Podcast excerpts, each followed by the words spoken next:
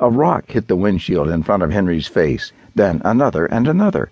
They were throwing things at them, makeshift weapons. It took innate intelligence, at least on a certain level, to do that. He kept shooting through the open window, fending off the advance as best he could. They kept coming. Someone was screaming. Ann. Henry stole a glance behind him and saw Rangers Stanton and Kiley firing their weapons through shattered windows into the mob. The bullets weren't stopping the dinosaurs. There were too many of them. They kept coming, more and more swarming in from the woods, from under the foliage and behind the trees. Henry looked up.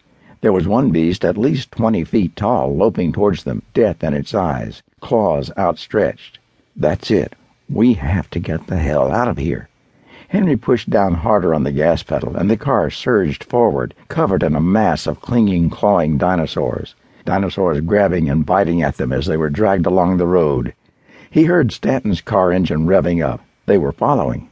We have to make it to headquarters, he yelled at Ann. Hold on. He gunned the gas harder, rocketed ahead for a while, until the car hit something in the road, a limb or a dinosaur body, and flew into the air. Oh, God, they were going to crash. The Jeep rose into the air and spun around, coming down precariously on its wheels off the road and ramming into a dirt rut alongside. A tree stopped it dead, crushed its hood like an accordion. For a time, he had no idea how long, Henry slumped against the wheel, stunned by the collision. Then, shaking his head to clear it, he sat up and took Ann's arm. Are you okay? His eyes searching her face, her body. There was a bleeding cut on the side of her forehead. She turned to face him. Shaken, but otherwise okay, I think. Henry swung his head around. Stanton and Kiley's car was nowhere to be seen, but the dinosaur pack was close and coming on fast. They were emitting the shrill wails he remembered from the one who'd tried to take Sasha, a cacophony of high-pitched cries like a flood behind them, so loud he wanted to cover his ears and scream at them to shut up. But he had no hands free to do that, and it wouldn't have done any good anyway. Good Lord, there had to be hundreds of them, as far as his eyes could see. They were a moving, chattering blanket raising the undergrowth as they bounced, stomped, and bounded over the ground, hissing, spitting, and throwing sticks, clumps of dirt, and rocks. Where did they learn that? He didn't want to know, didn't want to think about it. It was too freaking scary. Where's Ellie and Ranger Kiley? Ann's eyes were locked on the beast closing in on them.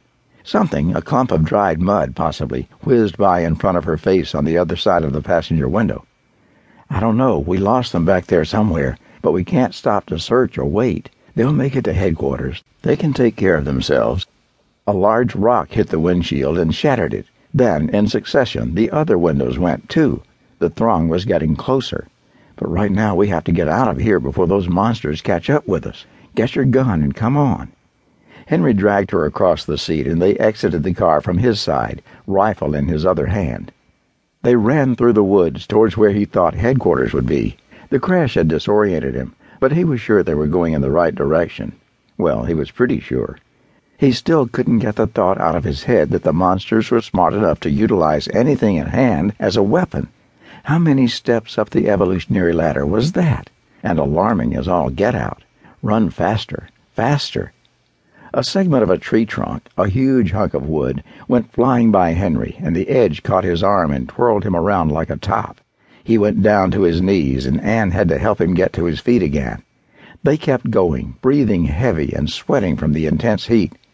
Henry thought for a moment he was going to pass out. His arm hurt something terrible. Ignore it. Keep running. They're gaining on us. Ann scooted around a formidable outcropping of rock, and Henry slid on his feet, nearly falling. He righted himself, and they kept going. In the distance somewhere they heard gunshots. His rangers? He prayed they were all right. More gunshots. An eerie wail filled the afternoon that sounded as if it had come from a colossus of some kind. It was so ear-shattering. How big did this variety of mutant get? Godzilla-sized? In front of them, blocking their path, there was one of them, Huge, twenty feet up or more. Oh, crap. Is this the same one, he asked, who terrorized you in town? No, different, smaller. Ones in town were much bigger. Oh, great. Henry, watch out, she screamed as the monster started crashing towards them.